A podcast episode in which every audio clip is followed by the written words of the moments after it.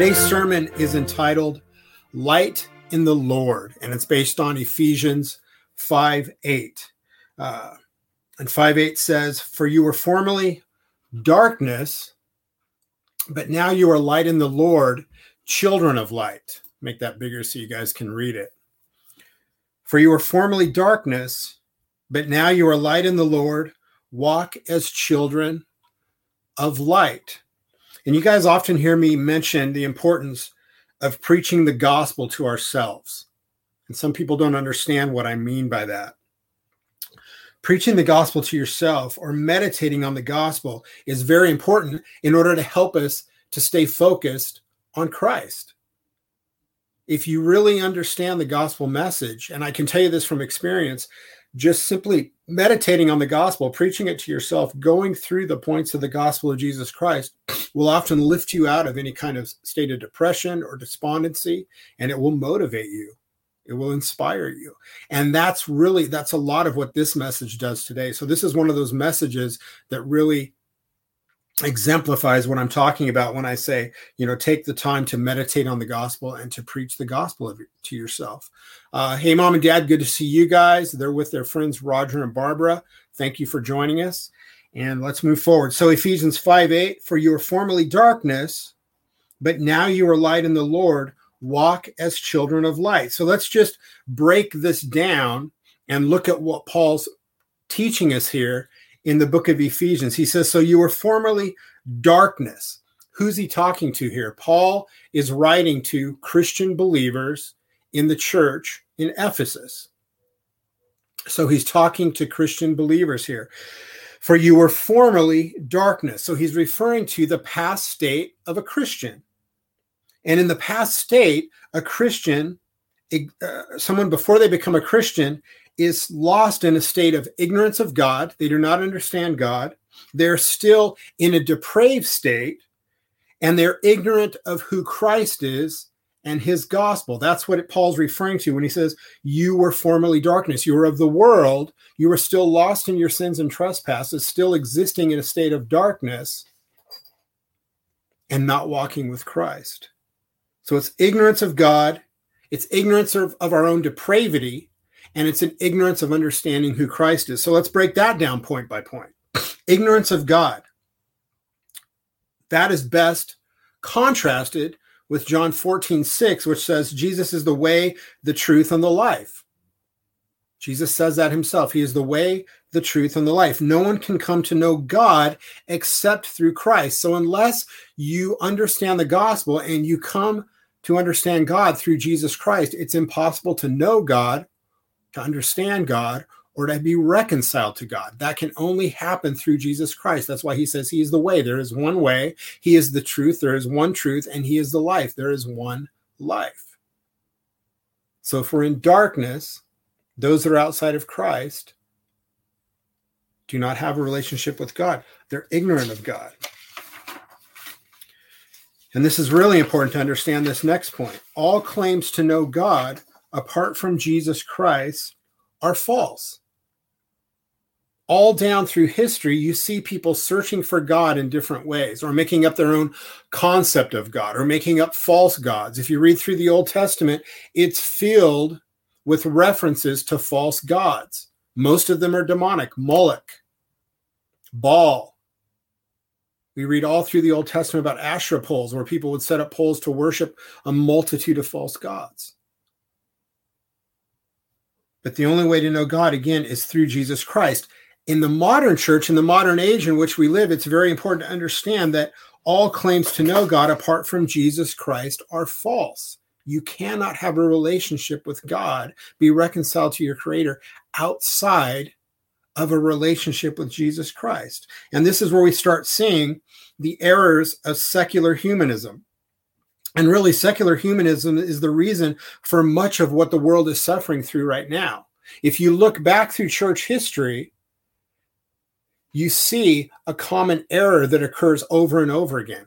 And to break that common error down to its simplest explanation is man tends to worship himself, create gods for himself, rather than seeking and worshiping the one true God.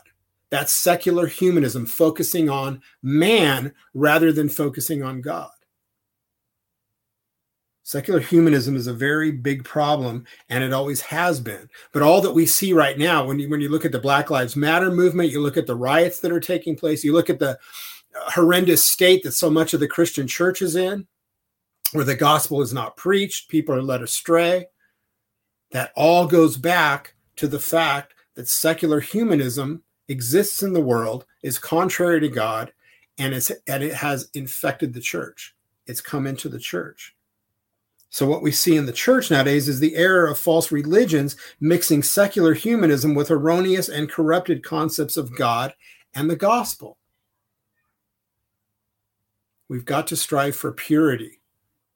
That's why Paul tells us over and over his great concern for all of his churches were that they would stay on the narrow path of truth that they would adhere to true Christian doctrine, that they would be not drawn astray from the truth by the things of the world. Satan is constantly trying to trick and to manipulate and to fool people into veering from the truth. If you look all the way back to the beginning of Genesis, how did Satan tempt Eve in the garden?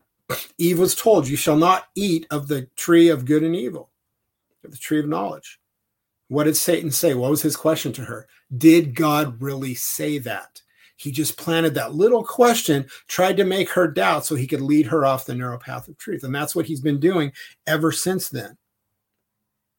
And then the above, what I just talked about, is really much of what the Protestant Reformation dealt with. If you study the Protestant Reformation, what you see is a striving for Protestants, people who were protesting, Christians who were protesting the corruptions in the church, striving to reform the church and get back to the narrow path, get tr- back to the truth and the beauty of the gospel of Jesus Christ that we only can come to through God's word and scripture. That's where we talk about the authority and the sufficiency of scripture. So I apologize. This this this sermon is a bit technical doctrinally, but these are very important things to us understand, and, and that will become more clear as we move forward in this. So we have an ignorance, ignorance of God is part of the condition of those that are in darkness that Paul is referring to, for you were formerly darkness. But there's also an ignorance of depravity, which is the natural human condition. And this is a tough pill to swallow, and it's very neglected and often and an often rejected truth of the gospel. People do not want to under do not want to hear that they are depraved, that they are dead in their sins and trespasses. But if we look at Romans 3 10 through 12, Paul addresses this directly. He says, uh, let's switch to that verse here on the screen. He says, As it is written, there is none righteous there we go. As it is written, there is none righteous, not even one. There is none who understands. There is none who seeks for God. All have turned aside. Together they have become useless. There is none who does good. There is not even one. Paul is explaining the doctrinal truth of total human depravity. Now, the best way to understand this is Paul is talking from the perspective of God's standard and not the perspective of man's standard. Because elsewhere, elsewhere in Scripture, what does it say? Our good works are considered filthy rags compared to God's standard. So, what Paul's telling us is regardless of how good we try to be, how much we try to earn our way to heaven, how much we try to atone for our sins, it will never accomplish anything for us if we are not in Jesus Christ. Salvation is only by grace alone, through faith alone, in Christ alone. There is no other way to be freed from the condemnation that we are born into because of our sinful depravity, other than through the atoning sacrifice of Jesus Christ. But you've got to understand, like I said, if you look at this in man's standard, we can't understand it because we think, well, how could this good guy that's uh, he's helped people, he's fed people, he's done mission work, whatever. If he's not in Christ, those things are still filthy rags. They mean nothing because it's still coming from a humanistic perspective. Every good work we do should pour forth from the living waters that we have in us because we are in Jesus Christ. Hopefully, starting to see what I'm the point I'm trying to make here.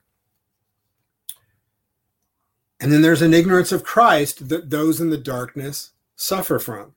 Until a person is regenerated, this is very important again, because this is one of the areas of Christian doctrine that is so twisted and misunderstood by so much of the modern church.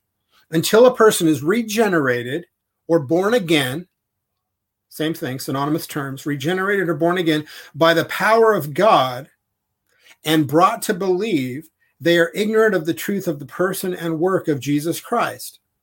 So, how does so many in the modern age, and this is this has existed all back through time, through the history of the church, one of the common errors is to say, okay, I heard the gospel, I internalized it, I analyzed it, I thought about it, I made a decision to accept Christ, to believe his gospel. Therefore, I'm born again. Because I made that decision, I'm born again.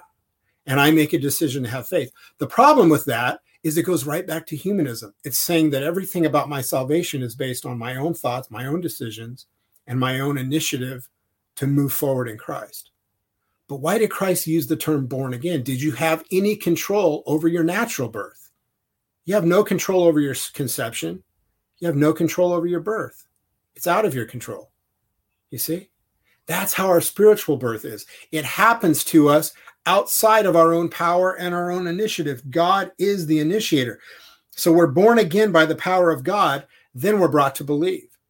It's a fascinating portion of uh, doctrine to study. That's why J- Jesus says in John 3 3, pull this one up for you guys.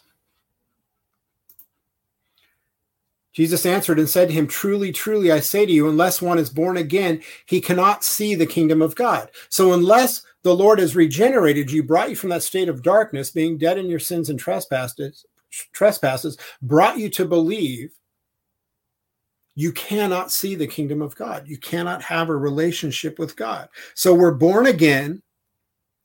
We are made to see. We are brought to believe.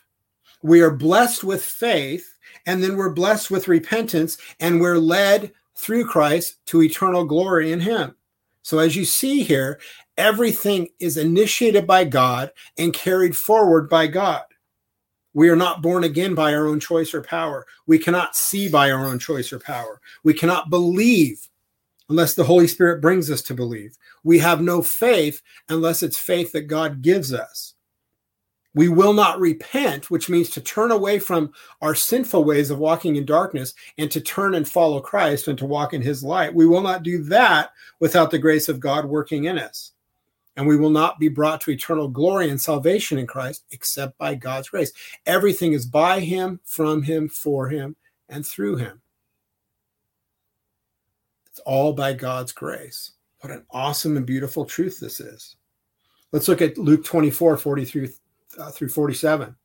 Now he said to them, These are my words which I spoke to you. This is Christ talking to his disciples. These are my words which I spoke to you while I was still with you, that all things which are written about me in the law of Moses and the prophets and the Psalms must be fulfilled. So he's referring to the Old Testament prophets who testified, prophesied about the Messiah that was to come. He fulfilled all those prophecies.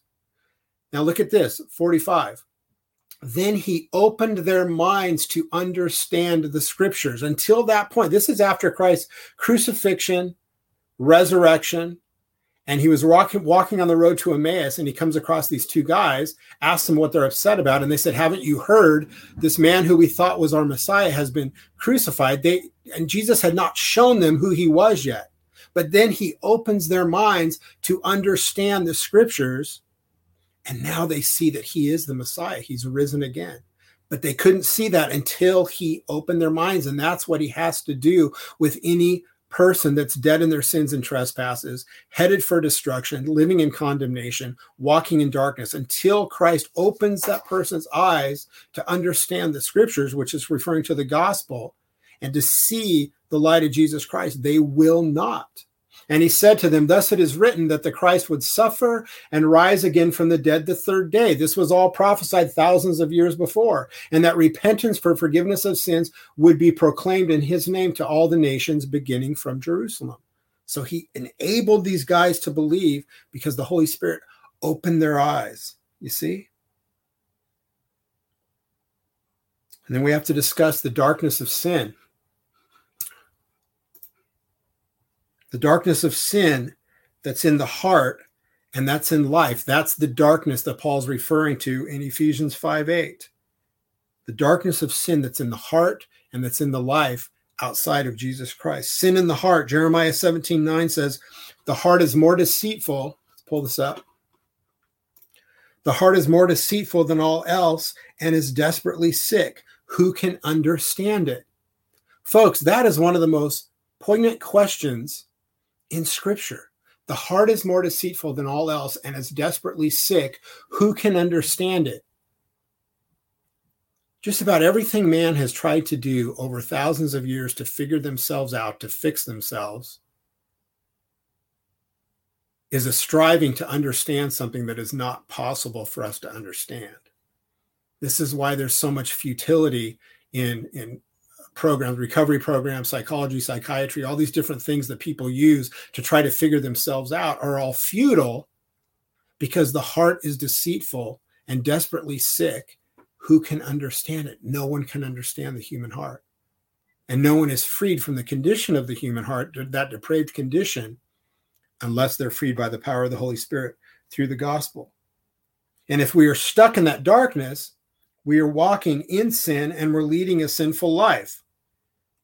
We're given an example of this in Mark 7, 21 through 23. For from within, out of the heart of men, proceed evil thoughts, fornications, thefts, murders, adulteries, deeds of coveting and wickedness, as well as deceit, sensuality, envy, slander, pride, and foolishness. All these evil things proceed from within and defile the man. So they pour forth out of the heart. And, and if the heart is black and the heart is stone, and the heart is evil and rebellion against God, which is the natural human condition, these things pour forth from it. And the only way to be free from that is a supernatural act of the Holy Spirit bringing you to Christ through the gospel. Very important to understand. And like I said, you've got to look at this from God's standard, not man's standard like I've referred to before, if you go back through Matthew chapters five through seven on the Sermon on the Mount, Jesus tells us how to live. He says, Love your enemies as yourself. The meek shall inherit the earth. Do not lust. He says, even if you lust in your heart and you haven't acted it out, you've already committed adultery. Even if you're angry in your heart, but you haven't murdered someone, you're still sinning to the level of murder. And then at the end of all these teachings that we realize there's no way that we can meet up to the qualifications that he's laying out. What does Christ close the end of the Sermon on the Mount with? He says, Therefore, be perfect as your heavenly Father is perfect. So we're talking about God's standard here. And what we're seeing is there's no way for us to live up to it. It's impossible. It's what's known as the great dilemma. And then we're lost in the darkness of sorrow. Charles Spurgeon says, Indifference is smothered sorrow. This is very important for the age in which we live. I love that quote. Indifference is smothered sorrow. If you're in if you're in darkness, you're living in sorrow. Indifference is smothered sorrow. Now let's look at the uh, an explanation of what indifference is. Let's look at some synonyms. It's a lack of concern about. It's an apathy about or toward. It's a nonchalance nonchalance about. It's a lack of interest in. It's a disregard for. It's an oblivious to obliviousness to, a heedlessness of, a mindlessness of, a carelessness of, a dismissness, dismissiveness of, a boredom with, a weariness of, lack of enthusiasm, impassiveness, dispassionate, detachment, coldness. This is what indifference represents. And unfortunately, indifference exemplifies much of the modern mindset. Like I shared, I think, week before last, or I actually I preached on this was part of my sermon last week when I was preaching at my friend Randy's church. One of the things that I'm running into quite often now, especially through the Recovery Reformation Ministry, is people contacting me and saying that they feel detached from the world. They don't know what reality is they feel like they're floating. And I think what that is, is that's indifference taken to an extreme. But we also see that acted out so much in our society now. People have no interest in God. People don't care what truth is. One of the most damaging things that we're suffering from right now is this idea of relative truth. You have a truth, I have a truth. My history is different from yours. I've had different experiences. I was born a different way. So my truth is different from yours. The things that are happening in our society have to rely on the false idea that truth is relative to each individual circumstance. That's how you justify things like homosexuality. When homosexual marriage was, was accepted by the Supreme Court a few years ago, one of the things that I preached on right after that is the fact that shortly following on homosexual marriage will be pedophilia to be accepted. That's now being promoted, and they're trying to make that look as something that's normal sex with children. And then the next level down will be um, bestiality, love of animals in a sinful way. Now, that bestiality one sounds extreme right now. The pedophilia one people can't argue about because it's right out in the open. They're starting to promote that. But when I first said that two or three years ago, when the gay marriage thing came in, everybody thought, well, no, it would never go to that extreme. But it continues to go to that extreme. Why? because people believe that truth is relative based on your own circumstances. And that goes back to an indifference and a not caring and being apathetic about the truth of who God is. It just continues to deteriorate. That natural depravity of human nature continues to infect and corrode and eat away at a society that is indifferent to seeking for what truth is. And again, this isn't just in our society. This goes back to the times of Christ and before that. What did Pilate ask Christ? When Christ told Pilate who he was, and he said that he was truth, Pilate said, What is truth? Because Pilate lived at a time when Christ was on the earth when there were so many false religions, there was so much philosophy, and there was so much humanistic thought that many had become apathetic and give given up on just on even trying to figure out what truth was. That's where we are now. You see? That's part of being in the darkness. So indifference exemplifies much of the modern mindset. Now let's look at Ephesians 2, verses 1 and 3. Paul says, And you were dead in your trespasses and sins. What I've talked about is dark. These are truths that people don't want to hear but they have to be taught. But this is where the light starts shining that I'm talking about today. And you were dead in your trespasses and sins, in which you formerly walked according to the course of this world, according to the prince of the power of the air. He's talking about Satan, of the spirit that is now working in the sons of disobedience. If we are in darkness, we are in disobedience to God.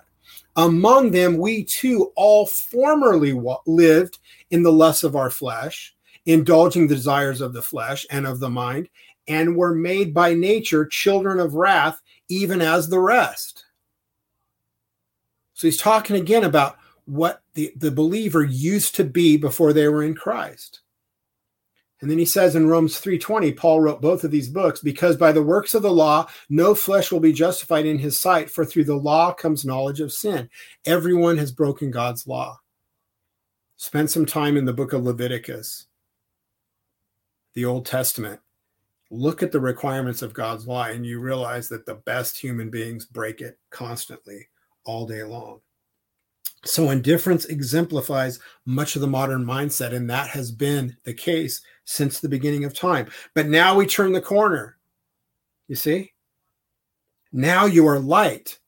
If we look back at Ephesians 5 8, for you were formerly darkness, but now you are light and I'll, I don't have that verse up on the screen, but you'll notice if you pull it up in your Bibles, that word light has a capital L. Why? Because it's referring to Christ. He's the light of the world. Walk as children of light, walk as children of Christ. So let's look now. I showed you guys Ephesians 2 1 through 3. Here, let's look at Ephesians 2 1 through 7, and we see the good news of the gospel shining into this darkness. Now, if we take the whole context of this, He says, And you were dead in your trespasses and sins, in which you formerly walked according to the course of this world, according to the prince of the power of the air. You were under the control of Satan, of the spirit that is now working in the sons of disobedience. Among them, we too all formerly lived in the lusts of our flesh, indulging the desires of the flesh and of the mind, and were by nature children of wrath, even as the rest, as the rest of the world. But God, those two words right now, right here, are what Christians owe everything to. But God, being rich in mercy, because of his great love with which he loved us, even when we were dead in our transgressions, made us alive together with Christ. By grace you have been saved. It's not of your own doing, it's all of grace. We're not deserving of it, it's all by God's grace and raised us up with him and seated us with him in the heavenly places in Christ Jesus, so that in the ages to come he might show the surpassing riches of his grace in kindness toward us in Christ Jesus. So just contrast all that we've just been promised in Christ with all the darkness that was conveyed earlier in the message. That's what we have in Christ Jesus. That's what he's talking about. Now you are light.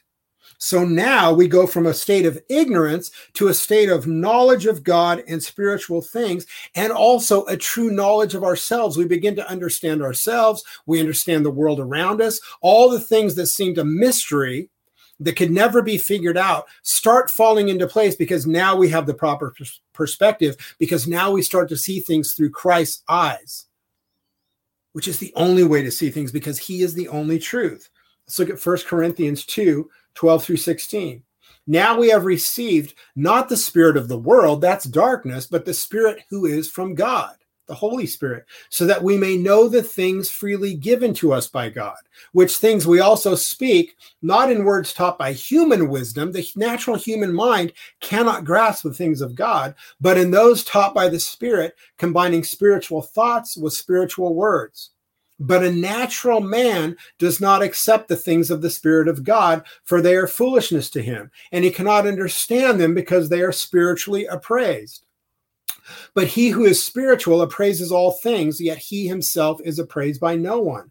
For who has known the mind of the Lord that he will instruct him? But we have the mind of Christ. And this is one of the most fascinating truths of Christian doctrine of, of the Christian faith. And that truth is that the only way I can understand what's written in the Bible, the only way that I can understand the truth of Scripture is if the Holy Spirit opens up the word, God's word to me. You see? That's the only way to understand it. If the Holy Spirit doesn't open up the word, it's like I'm reading any other book. You see? The only way to understand the gospel, to understand the truth of God's word, is if the Holy Spirit opens up your heart and your mind and your spirit to be able to understand it. And this is a blessing beyond description. In a world of so much darkness and confusion, to be blessed with the knowledge of God and spiritual things of ourselves and to know where we stand with God, reconciled through the pr- precious blood of Jesus Christ. Meditate on that for a while. Think about that. Isn't that amazing? That the only reason we understand the gospel, the only reason we're brought to faith in Christ is by grace alone, through faith alone, in Christ alone. It's all the work of God. And now we've gone from darkness to living in and striving for holiness, purity, and love to God. What a contrast to who we were before being born again by God's amazing grace. Such a contrast to this unholy, impure, and God hating world folks one of the most one of the greatest blessings we can get out of the time in which we live is you see the darkness around us. We are surrounded by visible lies right now having to do with this coronavirus and everything else. Politics. That's a blessing because that darkness makes the light shine brighter. We understand christ more and this is why I love Romans 12, 2. This is our mission verse for our church and everything we do. Do not be conformed to this world, but be transformed by the renewal of your mind, that by testing you may discern what is the will of God, what is good and acceptable and perfect. Reject the things of the world, cling to Jesus Christ, and all will be well with you. Every Christian should rejoice. Why? Because we are blessed to live a life of joy in spite of the situations, conditions, and circumstances that are surrounding us. Because we are not of this world, we are in Christ. Sorry, I missed Romans 12. 2 on here. Let's look at Thessalonians, 1 Thessalonians 5, 16 through 18. People often ask me, I don't know what my God, what God's will is for me we try to complicate things. I think we take ourselves too seriously. I don't know if I should do this, if I should move here, if I should go there. Paul tells us in 1 Thessalonians 5 16 through 18 what God's will is for everyone. Rejoice always, pray without ceasing, in everything give thanks, for this is God's will for you in Christ Jesus. So, if that's what you're doing in everything you do, and you're striving to be conformed to Christ's image, you're striving to turn away from the darkness of the world and to follow Christ, you will be joyful and you will pray without ceasing, and in everything you will give thanks. That is a joyful life that stands in absolute contradiction to the horrors that are going on in the world around us. So guard your joy in the Lord, fervently and passionately. Don't let anything strip that joy away from you. And folks, I see so many Christians nowadays who are so despondent, who are so downcast, who spend so much time arguing and debating other Christians or heretics or whatever it is, constantly engaged in argument. And much of this is because of social media that strips away your joy in Christ. If something affects your joy in Christ and threatens that, reject it. It's our precious gift. Now he says, in the Lord. So again, if I go back to our beginning verse, for you were formerly darkness, but now you are light in the Lord. You are light in the Lord. It's not of us, it's all of Christ. So, meritoriously, by Jesus, we walk in his light. Very important to understand. Meritorious equals deserving reward or praise. Now, because we are born in our, we are dead in our sins and trespasses, we're in rebellion against God. Do we deserve reward or praise? No. That's why we stand in Christ. Very important to understand here. This is where we get into what's called imputed righteousness. Let's look at Philippians 3 8 through 9. More than that, make this bigger for you guys. More than that, I count all things to be loss in view of the surpassing value of knowing Christ Jesus my Lord, for whom I have suffered the loss of all things, and count them but rubbish, so that I may gain Christ and may be found in him, not having a righteousness of my own derived from the law, but that which is through faith in Christ, the righteousness which comes from God on the basis of faith. What Paul's referring there to there is Christ's perfect righteousness is imputed to his chosen, those that he came to save, to those he saves by grace through faith. Now, I often have Christians ask me, um, you know, i have been talking to this friend of mine. They claim to be a Christian, but they don't live as a Christian. They seem to believe false things. I don't know how to figure out if they're a true believer. That's solved with such a simple question. You ask them, How are you reconciled to God? On Judgment Day, when you have to give an account for your life, every thought, every word, every action, how are you justified before God? Understanding that to be justified before God, you have to meet his law perfectly. Never have broken even one letter of his law your whole life. So, with that in mind, how are you justified before God? If that person responds and says, Well, I just did my best, I helped people, tried to be a good person. I gave to the church. I did this. I did that. They are not a Christian believer.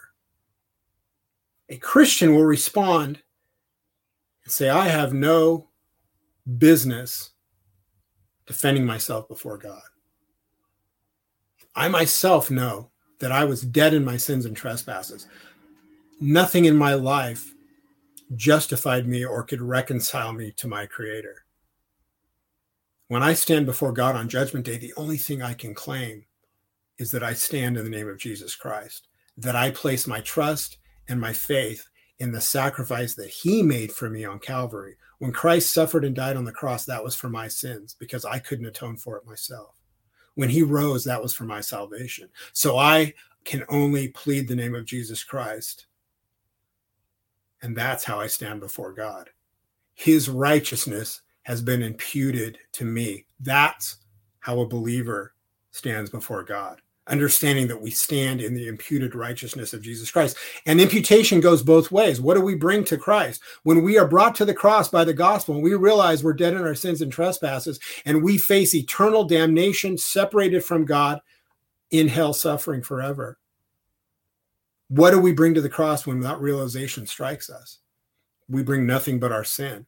Our sin was imputed to Christ on the cross. He died for the sins of his chosen ones and he imputed his righteousness to us. Fascinating study there. So Christ's perfect righteousness is imputed to his chosen, to those he saves by grace through faith. So that's meritoriously. Now let's look at actively. We are in the Lord actively by the Holy Spirit. Another quote from Spurgeon he says, The heart must be purified. Now we're talking about the Christian life and the Christian walk all past sin forgiven. How? By free grace.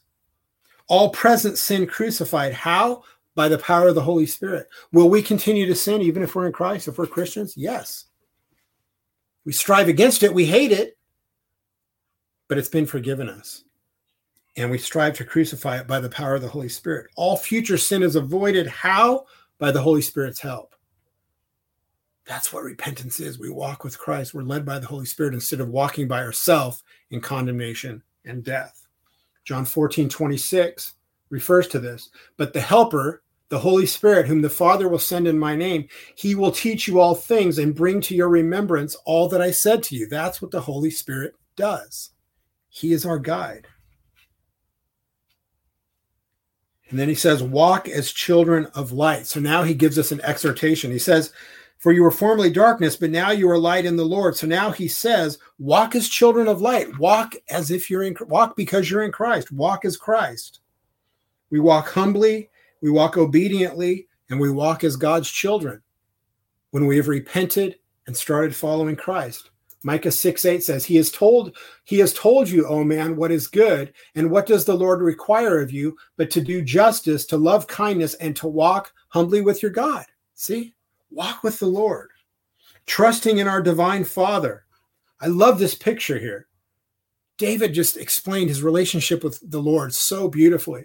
He brought me out into a broad place. He rescued me. Why? Because he delighted in me. So think of all the things that I preached on earlier. The fact that we are in depravity, we're in rebellion against God, we're dead in our sins and trespasses. There is nothing in us deserving of, of being saved. But God delights in his chosen ones and he rescues us, he sets us in a broad, beautiful place. That's what David's talking about here. What a beautiful truth that is. And we walk as children of light cheerfully, as children of light, joyfully because of what we're looking forward to. You can go back through every promise in the Bible if you're a child of God and claim those promises. We're never alone. The Lord will bring us through every trial. It's an awesome blessing. You see, we can always rejoice. He'll give us things to strengthen our faith. Those that have that have listened to me for a while know of the trial that I went through a year ago on our first trip to Kenya. When we thought there was this possibility of, of a death threat that somebody might be out to kidnap us or whatever when we get there. But the Lord used that trial to bring my son and I through and to strengthen faith. You see? To strengthen faith. That's how he works. We walk in holiness. We strive to be pious, to be sanctified, set apart for God. We give ourselves to God in, in every way, walking worthy of the dignity of God. We strive to exemplify Christ in everything that we do in our life because we are in Him. And I'm going to close with this verse, Ephesians 5 1 and 2. Therefore, be imitators of God as beloved children, Walk in love, just as Christ also loved you and gave himself up for us, an offering and a sacrifice to God as a fragrant aroma. Christ died so that we might be saved from our sins and trespasses in him. So I'm going to ask these questions to those that are listening. Do you know Jesus Christ? Do you truly know him? Not a false Jesus that isn't according to the gospel. You know, in the area where we are here in, in Idaho, there's a lot of Mormon temples all over the place. Church of Jesus Christ of Latter day Saints. What people don't understand is that Jesus Christ doesn't exist. He was invented by Joseph Smith. He was made up. That Jesus Christ contradicts the Christ that you can only come to know through the gospel. And then you got to ask yourself the question Does he know you? Do you know what it means to repent? For the kingdom of heaven is at hand. Are you in Christ? Can you rest knowing that if you died tomorrow, you're going to rest in the arms of Christ, that you will be with him eternally in his glory, in his kingdom? The most important question you'll ever ask yourself. If you're not sure about these questions, if you don't know Jesus, if you don't know if he knows you, if you're still in the darkness of the world and you want to hear of his glorious light, his gospel of salvation, please contact me. Please email me at the way ministry church at outlook.com. Please. The most important decision you'll ever make. Like I said at the beginning, folks, I wanted to do the announcement. It's at the end um, because we are in a little bit of a different situation right now with our church. Uh, as you know, obviously everybody knows everything's been locked down since last March. Much of the world has world has been locked down, and uh, travel has been restricted. Uh, when this whole thing started in March, I was actually in Kenya. Uh, it was hard for me to get back because they were starting to shut down international travel. And right after I left, the country of Kenya stopped all incoming international flights, so you couldn't even get into the country. That changed October, uh, August first the president of Kenya allowed international flights to come back. The country is is starting to to start back up again. They have not been affected by the coronavirus that much, but they've taken uh, extreme conditions, and a lot of people are suffering because of it there, as everywhere else in the world. Uh, but what I'm going to ask you guys, if you just bear with me here a little bit further, because I just want to share what we're going to be doing in five weeks. Um, through the kindness of my friend Bruce, he's a he's a good friend of mine, been a part of our church for a long time now. Uh, he has a lot of airline miles, and he went ahead and has purchased airline tickets for my son Wyatt and I to make our next trip to Kenya uh, the end of September and into the first week of October. Usually, we have four or five months to plan these trips. This one, we just feel like we need to go because September we plan every year to do our yearly conference in our at our headquarters in Kenya, and we want to stick to that. So we have to get there in September to be a part of that conference. I'm the president of the ministry. Um, Wyatt, my son, goes with me because he's a very good photographer. And I need somebody to help document the things that we see. Uh, he also helps me with a lot of the work that needs to be done if we're helping to build a house, do water projects, whatever it is. He's a very valuable asset. So he's going along with me again, like he did on the first trip. Uh, the second trip last time, I just went by myself. Um, there's a lot we need to address with this trip, and it looks like this trip stands to be our most fruitful and our most productive of the trips so far. Mainly because I've spent so much time there now. I know the territory. Um, I know where to stay. I know how to do things. Like anybody that's traveled internationally, it takes a while to sort of figure things out. So we can really hit the ground running and and accomplish a lot. Uh, I was heartbroken yesterday because I was just contacted by one of our pastors there, who's very close to me. Um, uh, his mother-in-law has cancer and uh, he has absolutely used up every last dime that he has to try to get her taken care of with cancer treatment and now they're sending her to a clinic he's behind in his monthly rent so we're trying to raise money for that um, but what i wanted to do is if you're not on our email list i sent out a, a newsletter um, uh, last week just explaining this trip and i just wanted to sort of uh, go through this newsletter and share it with you guys. You don't have to read it. I'm just going to go through it on the screen. A little bit of what we hope to accomplish. First of all, uh, the churches in Kenya continue to grow. Um, Pastor Cosmos is one of our pastors in Nairobi. He's on with us today, and he will attest to the fact that we continue to add more churches. The churches continue to expand.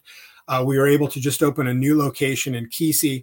Our headquarters is in Kisii, Kenya, which is about six hours from Nairobi, but it's in the outskirts, it's in the hills. We've just recently been able to open a new location uh, in downtown Kisii, and we've already got 17 members there. And the pastor that I was talking about, who's suffering with his helping his mother in law with cancer, that's his location there. Um, last time we were there, we were able to buy maize, and this was actually the day that we went to purchase multiple bags of maize the reason we purchased them is because Kenya has been slammed with locust swarms over the over the last year. And these locust swarms have gone through East Africa and just decimated crops. So we were very concerned about food shortages. Then they locked down the country. People weren't allowed to leave their homes, they weren't allowed to work. Hunger really became an issue. So I think we've depleted just about all of the stores that we had left there of food. So on this trip, we very much need to buy as much food as we can because Kenya it is listed actually uh, number 10 of 29 countries that are monitored by the Famine Early Warning Systems Network. And they expect that Kenya will start having horrific food issues and food shortages starting in January of 2021. So we want to be prepared ahead of time for that and try to help any way that we can. So we're very much in need of food there. Everybody that's followed us knows that we're very much in, in uh, involved in clean water projects. Uh, this is actually a picture of Pastor Benson's. He's our, our main pastor there.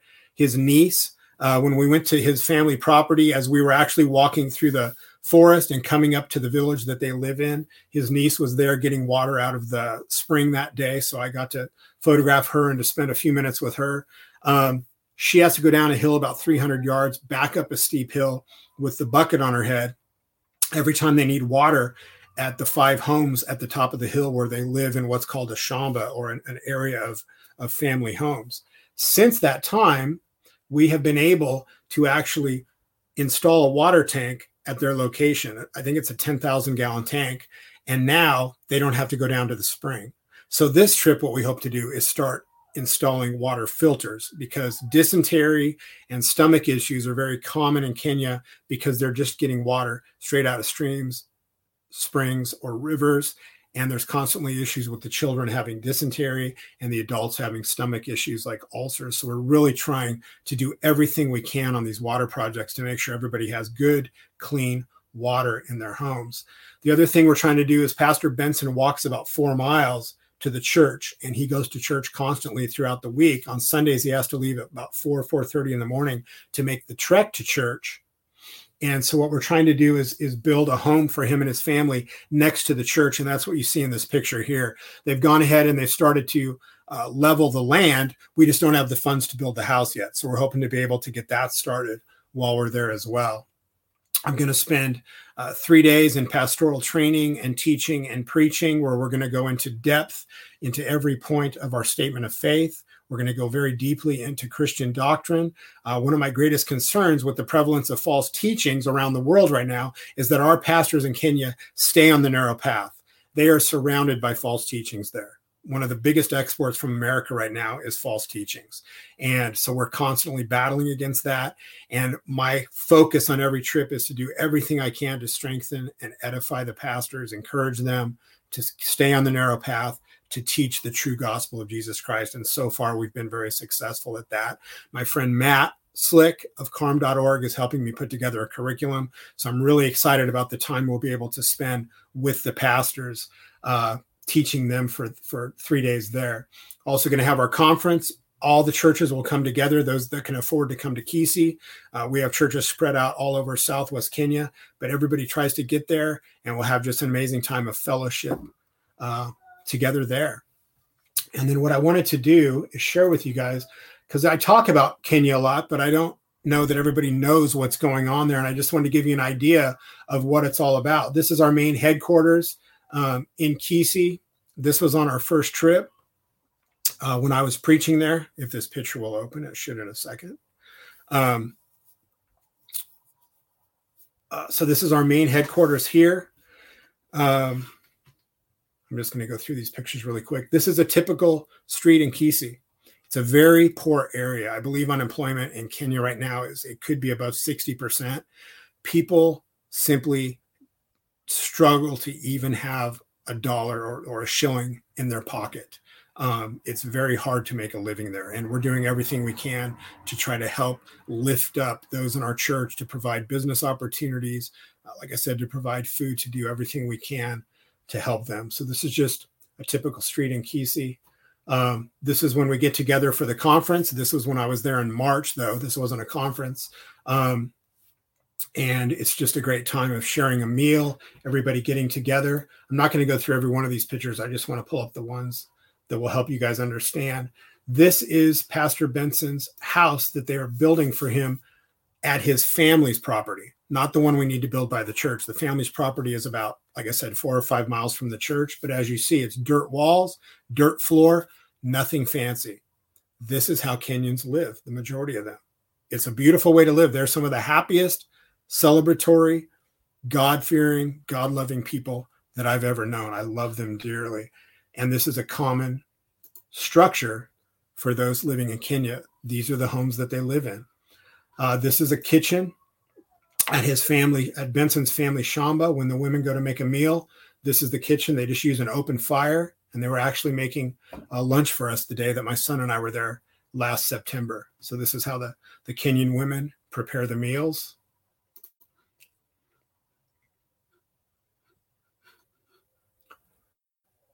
This is the market street in Kisii. If you need something and you need to go shopping, this is where you're going to go shopping. You're going to buy fish, meat, vegetables, anything you need is in a market like this. So this is the typical market in the town of Kisii where we we spend half of our trip in Kisii and the other half in Nairobi. Another picture of it here. If it'll open. There we go. My son Wyatt. This was last September. Pastor Patrick.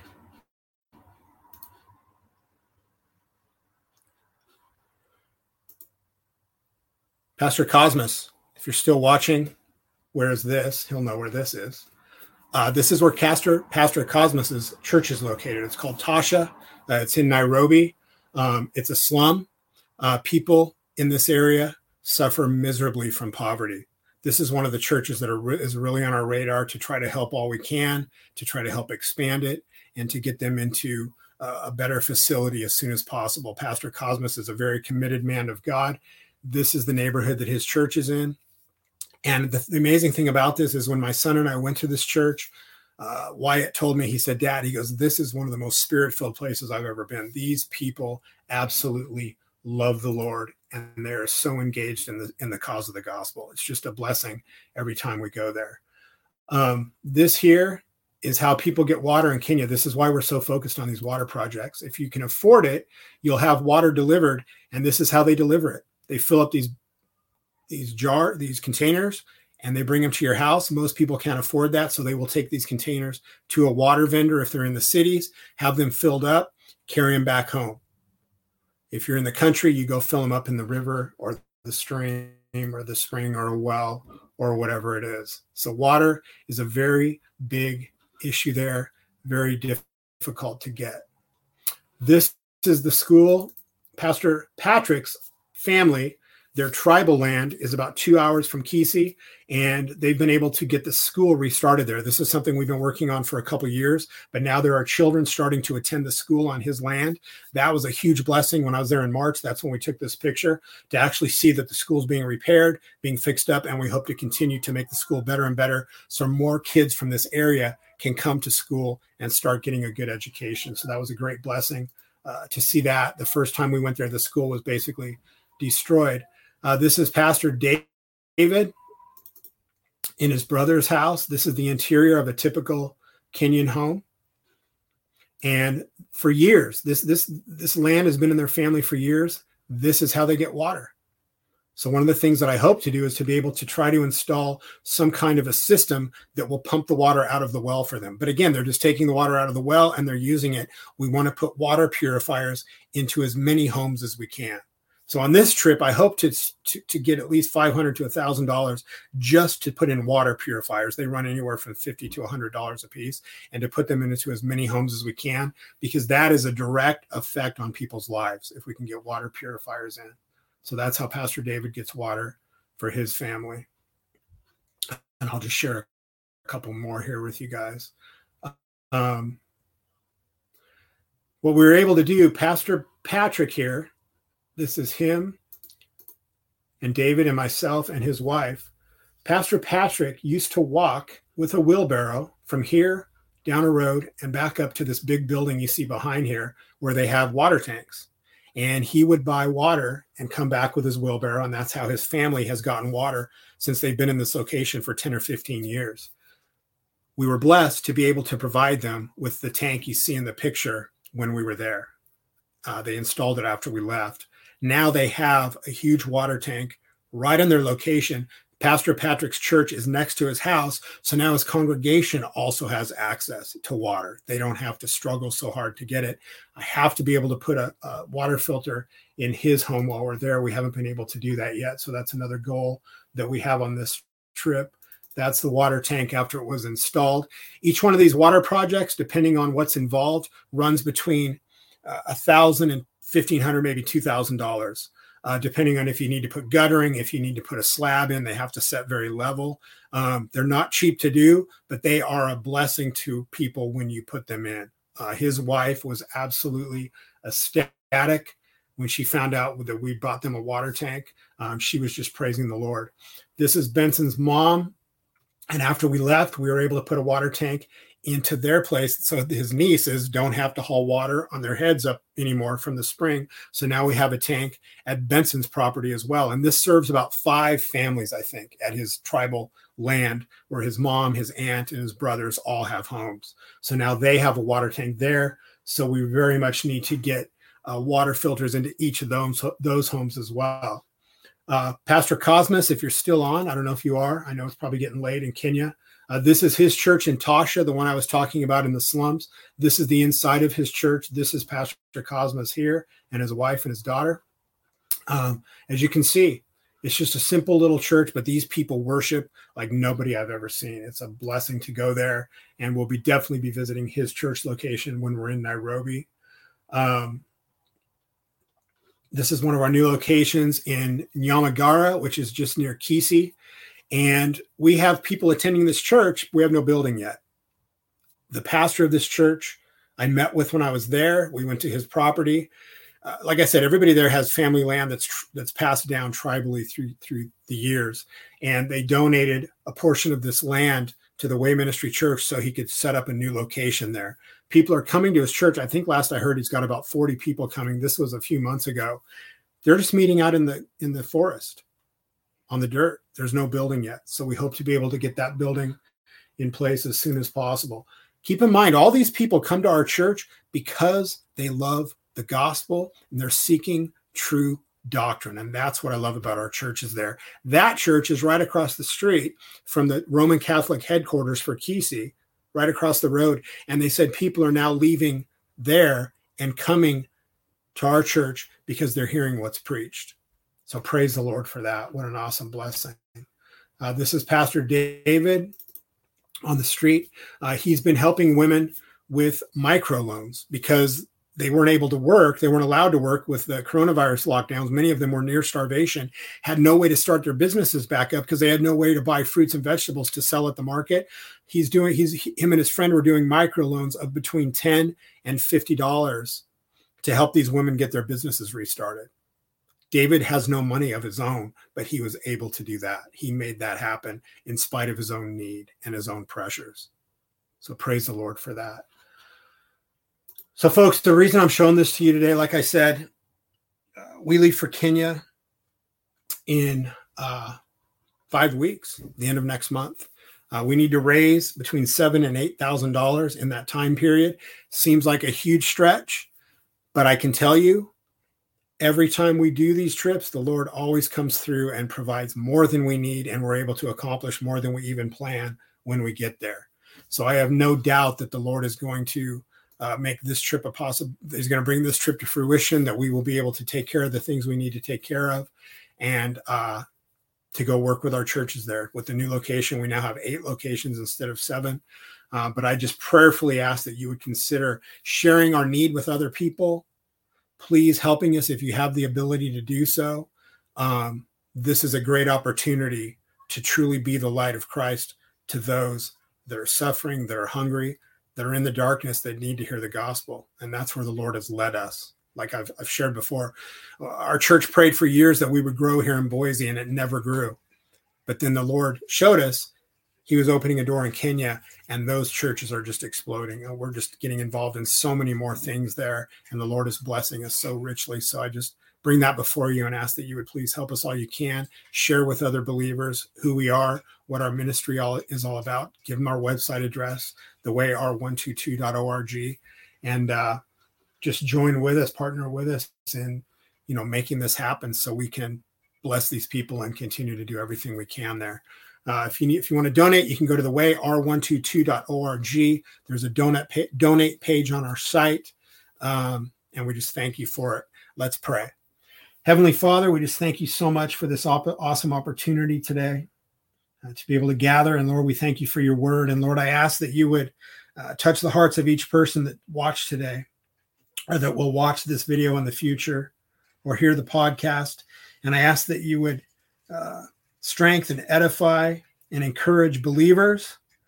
And for those that are still struggling, that are trying to figure things out, that are lost and struggling in this world, that you would shine the light of the gospel into their hearts. And Lord, we just ask uh, that you'd guide us in this coming week, that you'd open opportunities for us to share the gospel with others, that we'd strengthen our brothers and sisters, and that you would help us to shine brightly with your joy as we go through each day in the coming week. Amen. Thanks for joining today, folks. We will be back here next week, next Sunday at 12 o'clock Mountain Time. God bless.